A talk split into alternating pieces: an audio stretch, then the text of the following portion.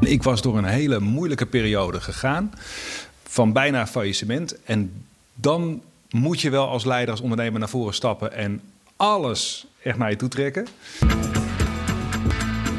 En ik denk dat de statistieken ten aanzien van compagnons... je zullen niet heel veel, uh, heel veel beter zijn dan de getrouwde stellen, denk ik. Uh. Geen rooskleurige statistieken. Fijn dat je luistert. Dit is BNR in Bedrijf at Home. Mijn naam is Maarten Bouwhuis.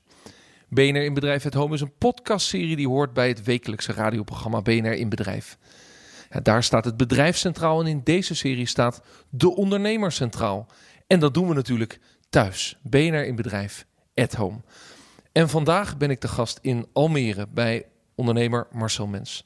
Marcel is mede-eigenaar van Adhand, een bedrijf dat ooit begon als activatiebureau, maar zich nu helemaal toelegt op gamification. Zij helpen bedrijven om hun medewerkers te trainen door middel van games. Nou, we focussen ons in deze serie op ondernemers die een radicale keuze hebben gemaakt om dingen op een andere manier te gaan doen, om iets nieuws te gaan ondernemen binnen hun ondernemerschap. Een rasondernemer, ja, dat is wel een man die er tegenover mij zit. Van jongs af aan al eigen baas. Uh, en we zullen in dit gesprek horen dat dat lang niet altijd even makkelijk was. Maar Marcel, wat ik me afvroeg toen ik hier naartoe reed van... Wat is in al die fasen die je hebt meegemaakt uh, jouw grootste drijfveer gebleven om te blijven ondernemen? Poeh, um, ik denk eigenlijk dat ik niet zo goed anders kan. in de zin van, uh, ik, ik, heb ooit eens een, een, gesprek met mijn voormalig schoonvader gehad, uh, psycholoog. En die zei, jaren geleden, heb ik het echt over 15 jaar terug, zei hij tegen mij: Marcel, jij zou niet meer zo snel voor een baas kunnen werken. En toen zei ik, ja, jawel hoor, zolang ik wel mijn eigen keuzes kan maken, is dat geen enkel probleem. En toen keek hij me aan en zei hij precies. En toen dacht ik, oh ja. Ja, ik, ik geloof niet dat ik. Uh, ik geloof dat ik een beetje te eigenwijs, eigenzinnig ben om uh, in een grote organisatie lang te blijven zitten. Dus het is het klassieke ondernemerschap. Uh, ik wil mijn eigen keuzes kunnen maken. Ja, ik en denk niemand, dat, ik denk dat dat voor mij dat oplegt. Ik denk dat dat voor mij uh, bijna net zo belangrijk is als, als, als ademen en als eten en drinken. Ja. Ondernemen is continu blijven innoveren. Het zou een dagtaak moeten zijn. Maar veel ondernemers komen er door de waan van de dag niet of nauwelijks aan toe. Welk bestaansrecht heeft de onderneming als u niet innoveert? Hoe kunt u uw bedrijf wel laten groeien? En welke trends hebben grote invloed op het bedrijf? Daar ga ik samen met Centraal Beheer antwoord op geven. Want deze podcast maak ik samen met de persoonlijke verzekeringspartner uit Apeldoorn. Zij helpen heel zakelijk Nederland vooruit. En dat doen ze met een breed scala aan diensten die bijdragen aan de groei van ondernemers. Dus ook groeien door vernieuwing. We zitten in Almere, beter te zeggen Almere buiten. Uh, het is als je door het eerste stuk van Almere buiten rijdt, een beetje de troosteloze woningbouw die we in Nederland kennen. In de, de grote uitleglocaties, hè, zoals ze dat noemen in de, kom maar, kom in maar, de Maarten, Phoenix. Ga maar door. Kom maar, ik, uh, maar dan rij je eigenlijk, nee, ik, nee, ik moet dat toch ja. even benoemen, rij je eigenlijk het groen in. Ja. Met hele grappige straatjes. Um, met, en ik heb mijn uh, auto. We nemen dit gesprek op tijdens de BNR Thuiswerkdag. Uh, maar ik ben elektrisch deze kant op gereden, uh, Marcel. En we zitten bij jou thuis. Dus dat kan ook niet anders dan tijdens de BNR Thuiswerkdag. Als we dit gesprek opnemen. Maar ik heb mijn auto geparkeerd op tegels met groen er doorheen. Ja. En het grappige is, die zijn hier 15, 20 jaar geleden. Hoe oud is dit ongeveer? Een jaar of 20? Vanaf 97, een jaar ja. of 20, ja. Zijn die hier neergelegd? maar dat is weer van nu. Ja. Omdat je een waterdoorlaatbare tuin wil hebben in de nieuwe duurzame ja. tijd. Sterker nog, ik geloof dat ze hier binnenkort de boel op gaan breken. Ik ben natuurlijk uitgenodigd voor allemaal meetings voor de buurt, waar ik natuurlijk nooit ben komen opdagen. Excuus daarvoor, buren. Um, maar uh, uh, ik geloof dat er veel nog extra uitgaat, dat er nog meer groen komt. Oh, kijk eens. Nou ja, Heb ik begrepen van de buurman. Uh, met veel groen en een soort van uh, moderne 200 in kapwoning met een hele grote ruime woonkamer. En ook wel een beetje een mancave, want je zei het al, mijn ex-schoonvader. Dus je woont hier met je twee zoons. Ja, dat klopt. Uh, en je had vroeger op het bedrijf een flipperkast staan en die staat nu gewoon bij jou in de woonkamer. Ja, ja dat, dat, een flipperkast is voor mij een soort kunstwerk. Oh, waarom? Nou, ik, ik, het is, uh, ik, ten eerste vind ik het heel mooi. Door, de, door de kitscherigheid, er zit een, in de kitscherigheid zit een soort schoonheid die ik, uh, die ik heel mooi vind. Voor de uh, ondernemers die vroeger zelf vaak flipperden of nog steeds, dit is de Baywatch-kast. Dit is de Baywatch-kast met inclusief Pamela Anderson en David Hasselhoff. Die, uh, die ook van alles roepen tijdens het flipperen trouwens. We kunnen straks wel een potje doen hoor. Ik daag je uit, Maarten. Nee, dat is goed, dat is goed. Kijken of je het aandurft. Um, maar het is een soort technologie die ik heel erg leuk vind en, en die je kan zien, die je kan volgen, die ik nog kan begrijpen. Een beetje wat een, wat een jukebox ook heeft omdat je de technologie nog je kan, kan het begrijpen. zien, er gebeurt wat. Er is, er is, een switch hier en een schakelaartje daar en een sensortje zus. En, en, en dat... Want je bent een tijdje ja. geleden verhuisd met je bedrijf van het centrum van Amsterdam naar iets aan de buitenkant. Een veel functionelere plek veel makkelijkere plek om het huidige bedrijf. Ja, een beetje zeg maar het Almere van Amsterdam. Zijn uh, het, uh, om het hen, nou ja, je zit daar fantastisch naast de snelweg. Het is goed bereikbaar. Ja. Uh, om het hen te draaien. en toen was er geen discussie. De flipperkast ging met jou mee naar huis. Nee, op zich had ik hem wel op kantoor willen laten staan. Maar hij maakt heel veel lawaai als er gespeeld wordt. En, en, en het was ook een beetje een groot ding. En ik wilde hem. Ik dacht eerst ik ga hem verkopen, maar ik vind hem te mooi om te verkopen. Dus toen hebben we hier maar thuis gezet. Je bent uh, een ondernemer die zichzelf ook een aantal keer is tegengekomen, zichzelf opnieuw heeft moeten uitvinden. Um, uh, is dat ook iets waar je dan, uh, want ik wil daar wel de diepte in duiken van wat dat dan allemaal was hoor, maar is dat iets waar je dan op dat moment ook wel een beetje van geniet? Van, ik vind het ook wel prettig dat ik niet twintig jaar hetzelfde aan het doen ben.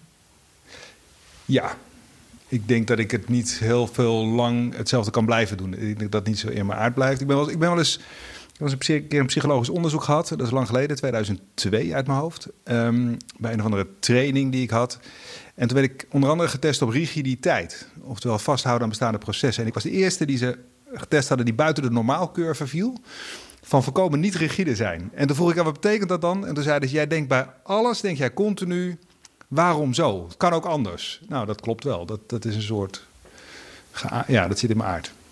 Uh, Ed ooit begon als activatiebureau. Wat deden jullie toen?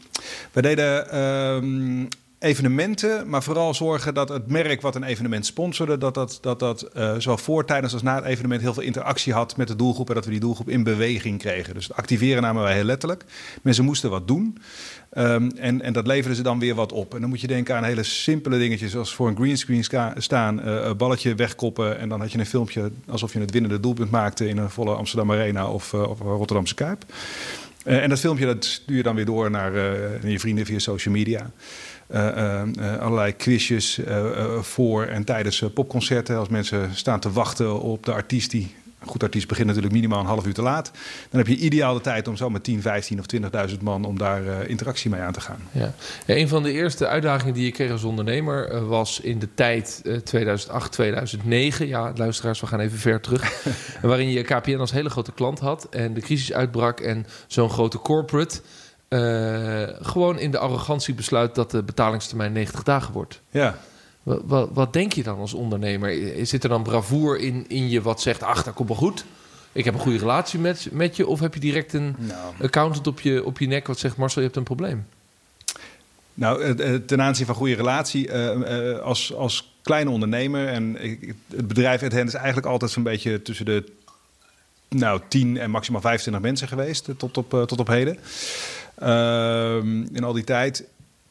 En ja, dan heb je, je hebt niet een relatie met een bedrijf. Je hebt, een, uh, je hebt, een, je hebt een, een, een, een, juridische en financiële relatie met een bedrijf, maar je hebt geen menselijke relatie met een bedrijf. Kortom, op het moment dat zo'n organisatie besluit dit is wat het is, dan heb je dat maar te slikken en, en dan moet je er gewoon mee dealen.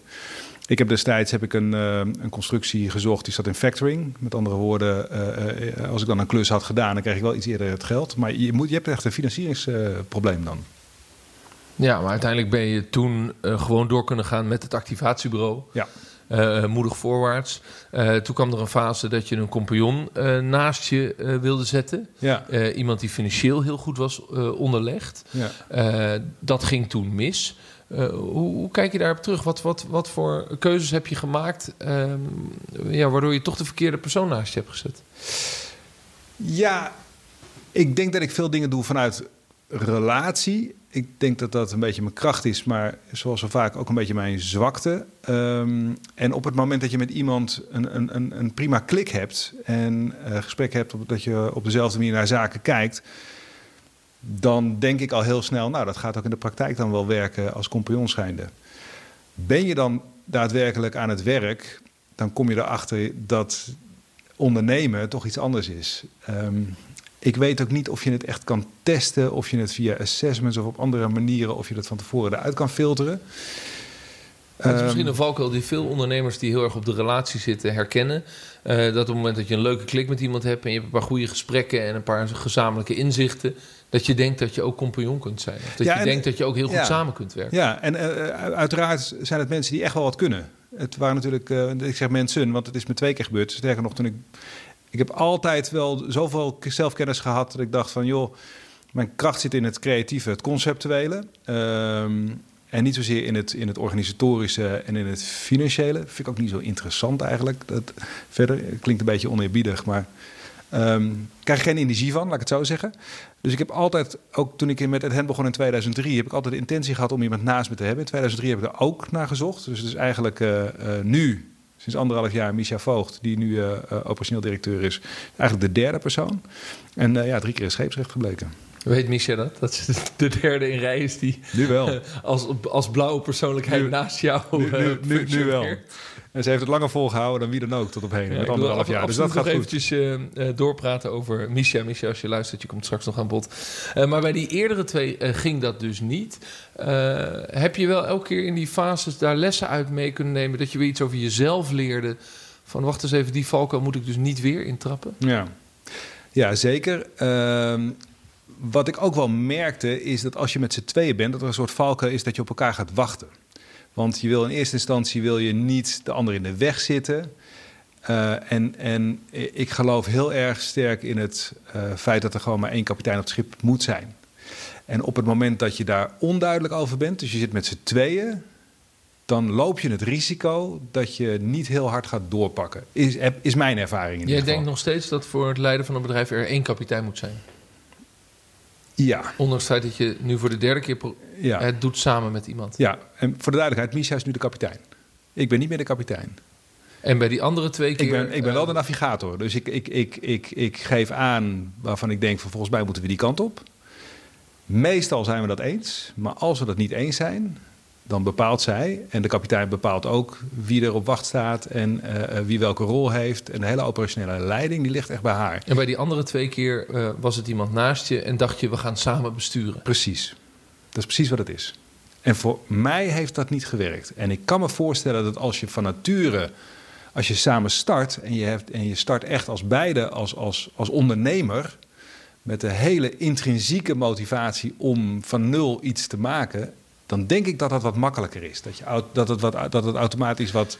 Nou ja, zelfs daar. Ja, je ziet natuurlijk heel veel uh, mensen die met een compagnon beginnen alleen al omdat het omdat ze denken dat het makkelijker is, dat het minder eenzaam is, dat je, je uh, zeg maar, kunt feedbacken bij elkaar, dat je samen harder kunt werken. 1 plus 1 is 3. Ja. Uh, en dat na de eerste paar jaar al vrij snel duidelijk wordt: dit wordt meer de leider en dit is meer de operationeel, of dit is meer de verkoper en dat is meer de boekhouder. Ja. De, en als je dan die keuze niet hard maakt als ondernemer, dan wordt het daarna ook wel heel ingewikkeld. Ja, ja, dat zie je veel. En ik denk dat de statistieken ten aanzien van compagnonschaps... en dat staat die ook niet... Uh, je zullen niet heel veel, uh, heel veel beter zijn dan de getrouwde stellen, denk dat ik. zijn uh. geen rooskleurige statistieken.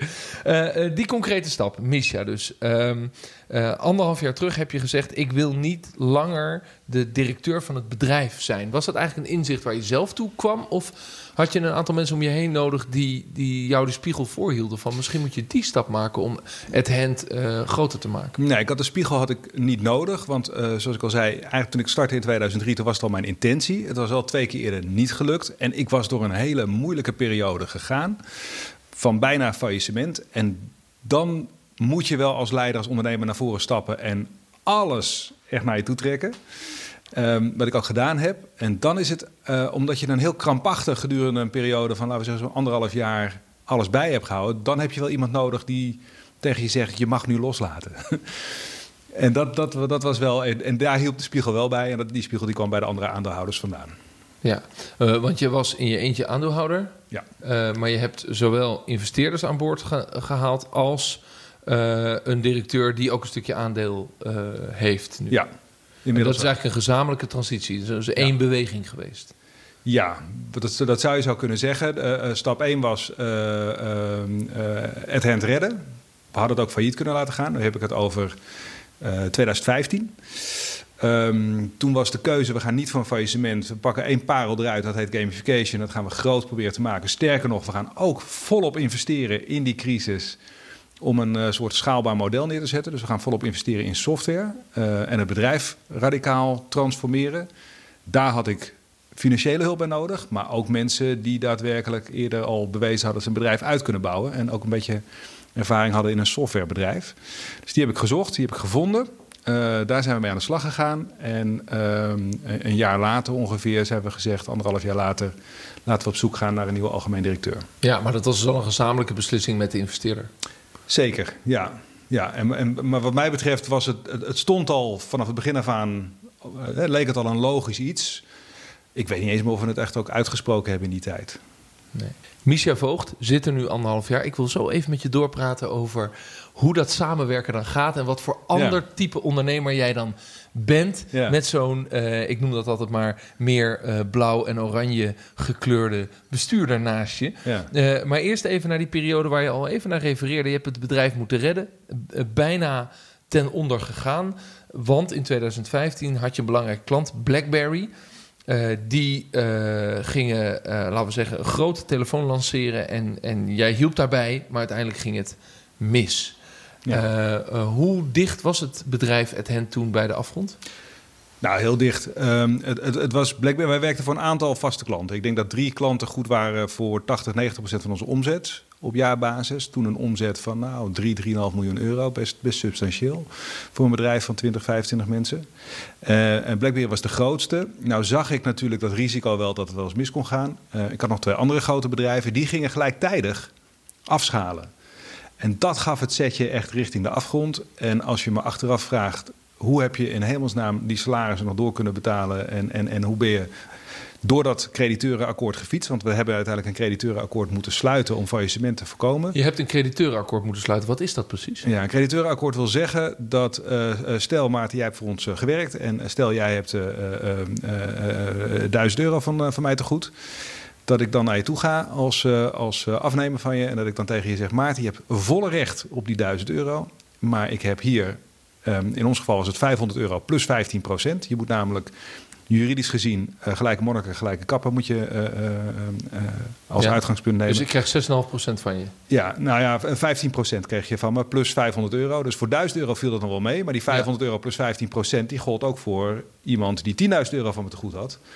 Ja, en dan doet dat zeer. Dus dat is een enorm lesje nederigheid, kan ik je vertellen. En, uh, en hoeveel uh, leveranciers heb je deze deal mee moeten sluiten? 72. 72? Ja, inclusief dat... de Belastingdienst. En de Belastingdienst die wil altijd het dubbele van de overige. Dus een preferente crediteur. Met andere woorden, um, je hebt een, een, gelijkwaardige deal die voor iedereen geldt. In ons geval kozen we, omdat we vrij veel kleine crediteuren hadden, kozen we voor 500 euro plus 15 procent. Hè. Dan hoeven die mensen die, 5, die 1000 euro uh, te goed hebben, die krijgen nog in ieder geval meer dan de helft. Maar als je 10.000 euro te goed hebt, dan doet het echt pijn. En de Belastingdienst die wil dan het dubbele. Dus als ik je 50% had gegeven, dan was ik er niks meer opgeschoten. 72 en de enige manier om dat te bereiken is met al die partijen individueel om tafel gaan zitten. Ja. Uh, een voorstel doen en een onderhandeling is het eigenlijk niet, want nee. je kunt niet omhoog, want dat geld nee. is er niet. Nee, het is geen voorstel, het is gewoon een mededeling. Het, het, het, het, is dit, het is kiezen of het is of dit of een faillissement. Ja, en een faillissement betekent in de praktijk dat de Belastingdienst als eerste gaat leegtrekken en de rest waarschijnlijk helemaal niks krijgt. Klopt. Laten we zeggen dat die andere 71 dus een belang hadden bij een crediteurenakkoord. Ja, en de Belastingdienst ook. En overigens niks dan lof voor de Belastingdienst, mag ook wel eens gezegd worden. Um, die hebben zich in die hele periode, heb ik, heb ik ervaren, dat ze zich zeer constructief hebben opgesteld. Ze waren heel helder, crediteurenakkoord oké. Juridisch moet je dat heel goed voor elkaar hebben. Er zijn hele duidelijke eisen voor. We willen het dubbele verder. Um, maar als je wat meer de tijd nodig hebt nog, dan krijg je dat van ons. Um, ik vond die hele communicatie vond ik heel reëel. En uiteindelijk hebben ze ook nou ja, het, uh, toch nog een paar ton eruit uh, gehaald. Uh, echt wel heel veel geld. En is het bedrijf um, gezond weer doorgegaan. Dus, dus Heb je niet overwogen om het failliet te laten gaan? Jazeker wel. Ja. Maar is dat dan, was nou, dat boekhoudkundig minder interessant of is dat trots dat je dat niet wil? Ja, ik denk dat het, het is misschien iets meer van het laatste. En of het nou trots is of een soort raar moreel besef of zo. Ik weet het niet. Ehm, maar ik, vond, uh, ik, ik vind dat je als ondernemer er alles aan moet doen om de tent overeind te houden. In ieder geval het maximale. En ik vind dat ik um, van die 72 zijn er 71 akkoord gegaan. Eentje helaas niet. Um, Hoe werkt dat dan? Maar ik kan, Als hij dan faillissement aanvraagt, is hij alleen. Heeft ja, hij nog één nodig? Ja, dat heeft hij gedaan. Oké. Uh, en dat is uitgesteld en uitgesteld. Toen zei ik, ik wil nu dat je naar de rechter gaat, anders dan is het klaar. En toen heeft hij zich teruggetrokken. En toen heeft hij zijn verlies gepakt. En dat vind ik jammer. Maar ik, ik, kan, ik kan ze alle. Precies, uiteindelijk heeft hij niks gekregen. Wat ik jammer vind, want ik bedoel, ik had liever gehad dat hij gewoon mee was gegaan. Was het een MKB'er of een groot corporate? Nee, het was een freelancer, helaas. Dus een oh. programmeur die al een aantal jaren voor ons werkte, voor goed geld. Die ook wel goed verdiend had. En die daarna gewoon weer had kunnen werken. Dus ik begrijp nog steeds niet waarom hij het niet gedaan heeft. En je hebt nu geen relatie meer met hem? Nee, nee. Uh, maar ik kan, iedereen kan ik nog volop in de ogen kijken. En, op het moment, en als je voor een faillissement, was, voor faillissement was gegaan, ten eerste had, hadden mensen niks gekregen. Ten tweede, ik wilde wel doorpakken met gamification. Ik wilde wel doorpakken met het team wat ik als basis heb. Had met de, de software die we als basis hadden, met de bestaande klanten. Ik zag wel die, die, die, nieuwe, die nieuwe kansen, die Blue Ocean, die, die zag ik wel. En ik had ook wel het gevoel dat we daar konden komen. Dus, ehm, En hoe werkt het dan dat als je een crediteurakkoord sluit en in diezelfde periode is al duidelijk, we gaan richting gamification, we gaan focussen, hè, want dat was ja. uiteindelijk de oplossing om het bedrijf eh, groter te maken. Maar je hebt een investeerder aan boord. Ja. Dat geld van die investeerder, dat, dat moet niet naar die crediteuren toe. Dat moet naar het groeien van het nieuwe bedrijf. Nou, dat is ook voor een heel groot deel naar die crediteuren toe gegaan. Toch wel? Ja. Ja, en, uh, maar daarmee. Daar, nou ja, dan heeft die investeerder heeft dan wel een schuldenvrij bedrijf daarna weer. Met een schone balans. En dat gaat dan heel, een beetje technisch wordt het nu. En, uh, via een zogenaamde activa-passiva-regeling. Dat betekent dat er een nieuwe BV opgericht wordt. En dat alle activa en passiva overgenomen worden. Met andere woorden, was er nog een, een laatste crediteur geweest die gezegd had: joh, um, ik wil toch het onderste uit de kant nog steeds ja, dan, dan, dan, dan is er juridisch gezien wordt dat heel ingewikkeld omdat er een nieuwe BV is. Verder, dat is een beetje het hele technische verhaal. Ja. hier ben je doorheen gegaan en er zijn uh, veel ondernemers, of er zijn natuurlijk vaker ondernemers die dit traject ingaan, maar de meesten redden dit niet. Hè? Die nee. krijgen het niet voor elkaar om die 72 te overtuigen. Dat gebeurt bijna nooit volgens mij. Nee. Wat is, als je erop terugkijkt, jouw kracht geweest dat het je gelukt is om die, om die 71 te overtuigen? Nou, eh, naar het overgrote deel toe gaan en ze in de ogen kijken en zeggen: Dit is het verhaal. En ik geloof heel erg, relaties zijn vrij simpel in het leven, denk ik. Ik pas op jou en jij past op mij. Um, en zolang dat vanuit een integere, uh, op een integere wijze gebeurt, uh, dan, dan, dan werkt dat heel lang. Dus het overgrote deel van die crediteuren, die werkte al heel lang voor ons. En er is ook een deel wat nog steeds voor ons werkt. Er is ook een deel wat ook wel echt pijn heeft en wat een jaar, twee jaar later die pijn ook nog wel. Ik voelde die pijn ook wel. En, en, en um, het is heftig. Ik vond het ook heftig omdat. Want de mensen hadden volledig recht op hun geld. Um, ja. Maar ja, ik denk dat dit het minst slechte alternatief was wat we hadden. Ja. En het geld kwam er niet omdat die grote klanten dus uh, niet gingen betalen of gewoon jou minder werk gaven? Nou, er, de, er kwam minder werk, ja. Er was één grote, uh, hele, een hele grote klant, um, een grote een, Aziatische leverancier van, van elektronica. Ik ga de naam even bewust nu niet noemen. Um, daar werkten we heel veel voor. En dat was BlackBerry ging naar beneden en bij deze grote elektronica leverancier gingen we omhoog. En in het eerste kwartaal um, ging dat heel goed van 2015. En in het tweede kwartaal kwam er een nieuwe president vanuit Zuidoost-Azië ingevlogen. En die zei: Het moet allemaal anders. En ik denk dat we daar een beetje slachtoffer geworden zijn van een soort politiek statement. Overigens wil ik hier um, geen excuses zoeken. Als ondernemer ben je altijd verantwoordelijk. Dus ik wil niet zeggen, het lag niet aan mij verder. Maar er zijn wel um, oorzaken. Er zijn wel oorzaken en, en het was wel een heel lastig speelveld. Ja. Nou noem je al een aantal keer tussen de regels door, daar word je heel nederig van. Dus ja. een lesje nederigheid. Ja.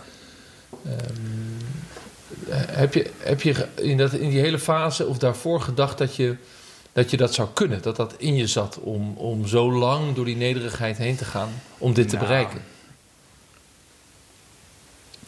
Kijk, van tevoren denk je, uh, dat doen we even in een maand of in een paar weken. Maar het duurt geen maand of een paar weken, het duurt een jaar. of zoiets. En, uh, en, en, en ondertussen ben je aan het bouwen aan iets nieuws. Ondertussen ben je probeer je je belangrijkste mensen probeer je voor dat nieuwe probeer je die binnenboord te houden. Want die heb je nodig, in dit geval om software te bouwen en uh, et cetera. Ondertussen ben je bij je bestaande klanten, laat je natuurlijk, uh, uh, ja, ben je toch wel mooi weer aan het spelen. En dat durf ik nu prima te zeggen. ze weten dat het last gehad, maar zo was het wel.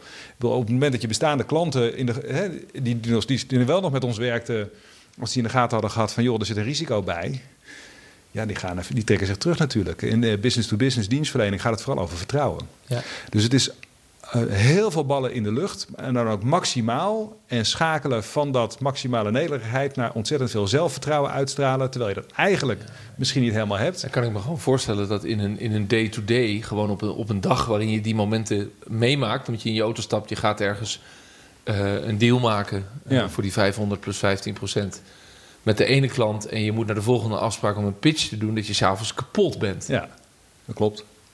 Dat je gewoon uh, ja. alleen maar nou, brak op de bank kunt Ja, nou is dat kapot zijn is vooral een, iets wat erna kwam, het jaar daarna. Eigenlijk toen we, er helemaal, toen we weer in veilige haven waren. Ik denk dat in, die, in dat crisisjaar, want dat is het wel geweest. Ik een beetje adrenaline. Ja, ja, ga je gewoon door op adrenaline, inderdaad. En ga je, gewoon door, vind door, je nou van jezelf dat je een, een verrijkte ondernemer bent hierdoor... of een ondernemer met ook een kras? Ja, die, uh, die, ik, heb, ik, heb, ik vind dat ik ergens nog steeds mensen tekort heb gedaan. En die kras voel ik wel. Ik vind ook dat ik dat vanuit eer en geweten zo goed mogelijk had gedaan. Ik weet niet hoe het anders had gekund. Maar uh, ik voel dat wel. Ik voel ook dat ik geleerd heb um, waar ik heel goed in ben. En dat ik tegen mijn grens aan ben gelopen. En dat ik van daaruit geleerd heb om keuzes te maken. En ik denk waar ik heel trots op ben, is dat we um, van een crisis een kans hebben gemaakt. En dat we iets hebben gecreëerd wat nu heel erg uh, aan het groeien is. En, en, en wat veel schaalbaarder is. En als dit niet was gebeurd, dan was ik nog steeds een heel leuk activatiebureau geweest. Wat een heel leuk evenement had gedaan met nog steeds twintig ontzettend leuke, vrolijke collega's. Maar ja, we proberen nu wel een beetje de wereld te veroveren. En dat was er niet gelukt. Ja. Voor die luisteraar die uh, um, hopelijk geboeid luistert naar jouw openheid over wat je als ondernemer dan meemaakt in die fase, heb je daarna kunnen kiezen op focus. Ik zei het aan het begin van de uitzending al: gamification. Dat is waar het nu ligt. Kun je in de, in de notendop toelichten wat je dan nu in de markt zet en wat dus schaalbaar is? Ja, ja um, wij deden grootschalige, laten we het zeggen, games. Um, uh, en gamification is dan iets technische term die gaat over dat iets wat je in de praktijk doet. Dat kan uh, het verkopen van een product zijn, dat kan zijn het oefenen van nieuwe leiderschapsvaardigheden, dat kan zijn uh, uh, werken volgens nieuwe processen of met nieuwe systemen. Dat wat je in de praktijk doet, dat wordt je, de, je wordt uitgedaagd vanuit een spel om dat in de praktijk te gaan doen. En als je dat lukt, dan word je beloond met progressie in het spel. Dus er zit een soort spellaag, zit er over de werkelijkheid heen. Um, en die speler is echt een game met een kop en een staart en een verhaallijn. En er gebeurt van alles met een avatar. dat doe ik dus als medewerker van een callcenter van een bedrijf. Ja, ja dat zijn callcenters, uh, medewerkers. Maar dat zijn ook accountants van grote accountancybureaus. Okay, dat zijn ook wow. fiscalisten. Dat zijn ook managers van grote organisaties. En hoeveel per dag moeten die dan, ik neem aan, op hun mobiel een spelletje spelen? Uh, tien minuten per dag. Ongeveer. Dat is wat we, dat, dat, dat is wat we uh, um, vragen om dat in werktijd te doen. In de praktijk doen ze iets meer, omdat ze in hun vrije tijd ook nog fanatiek ermee bezig zijn. Maar dat proberen we af te toppen op maximaal 20 minuten per dag. Uh, extra dus. Dus totaal ongeveer een half uur per dag. En wat we vooral willen is dat we kijken naar gedragscomponenten. En dat wat je doet in de praktijk. Kijken of we dat kunnen meten via bestaande auditing systemen, uh, uh, quality monitoring, mystery shopping, coaching, whatever. En dat zetten we dan weer om in een gamescore. We willen altijd echt naar die gedragsverandering toe. Op de werkvloer, tijdens werktijd. En de schaalbaarheid zit er nu in dat we nu een gamification platform hebben... waar we allerlei games al klaar hebben... Maar die vullen we met content die altijd weer maatwerk is. En die wordt geconfigureerd op basis van de doelstelling. Dus we hebben sales games die helemaal gericht zijn op het verhogen van sales in retail, in business to business, uh, cross-sell in een callcenter. Maar uh, die kunnen we inzetten in zes talen. Uh, die draaien in tien verschillende landen. En, en, en de, de content is altijd weer maatwerk. En daarmee is het dus ook schaalbaar, zoals je uitlegt. Eh, eigenlijk ben je nog steeds een activatiebureau.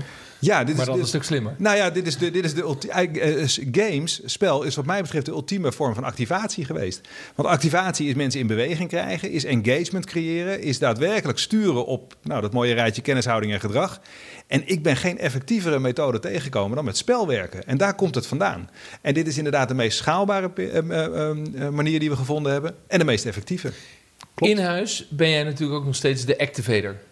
Eh, eh, de creatief. Je, je hebt Misha Voogd, die nu eh, sinds anderhalf jaar, daar hebben we al even over gesproken, de directeur van het bedrijf is. Ja. Zij heeft de dagelijkse leiding. Zij maakt de, de dagelijkse keuzes. Ja.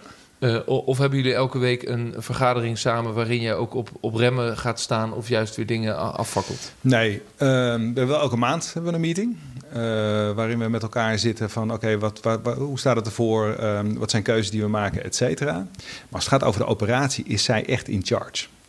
En dat was dat. Betekent dat dan ook dat je minder op kantoor bent of niet op kantoor bent, om niet in de weg te lopen? In, eh, ja, ja, en dat ben ik, heb ik in het begin ook wel bewust gedaan. Om haar ook echt de ruimte te geven. Omdat ik wilde voorkomen dat mensen zich naar mij zouden blijven richten.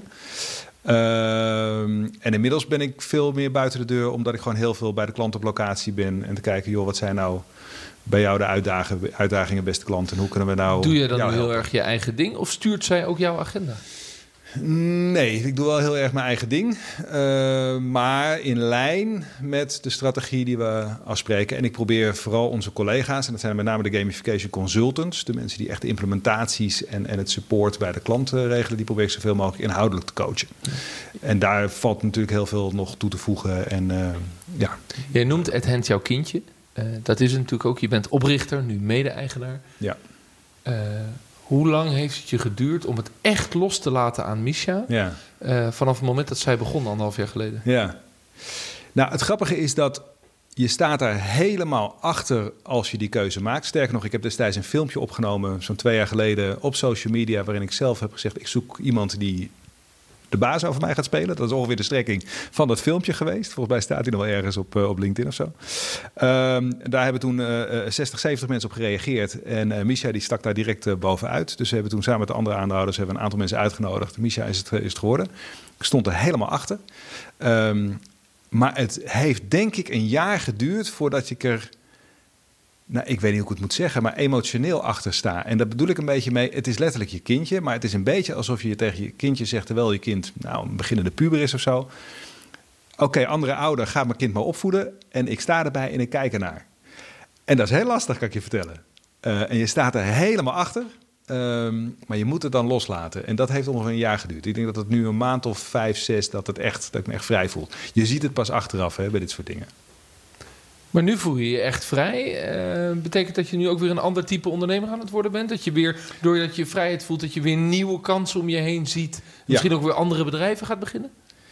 Nou, ehm, kijk, we zijn dit avontuur aangegaan om op te schalen. Ik ben ervan overtuigd dat de wereld zit te wachten op wat wij doen. Ik ben ervan overtuigd dat de traditionele manieren van leren en trainen en coachen, dat die niet snel genoeg zijn, dat die niet effectief genoeg zijn, dat het eigenlijk een beetje achterhaald is. Of dat ze in ieder geval ondersteuning eh, eh, heel goed kunnen gebruiken van gamification. En wij zitten nu heel erg in, in, in het bedrijfsleven. We werken voor grote organisaties in meerdere landen. Maar eh, het is natuurlijk van de zotte dat we zo weinig met gamification doen in onderwijs. Of in zorg. Of met maatschappelijke thema's als vitaliteit of duurzaamheid. Dus daar ben ik voorlopig nog op een missie. Ehm, en daar wil ik echt nog wel zorgen dat we daar meters gaan maken. Op het moment dat ik zelf het gevoel heb van... hé, hey, het gaat door zonder mij en het blijft nog steeds versnellen zonder mij...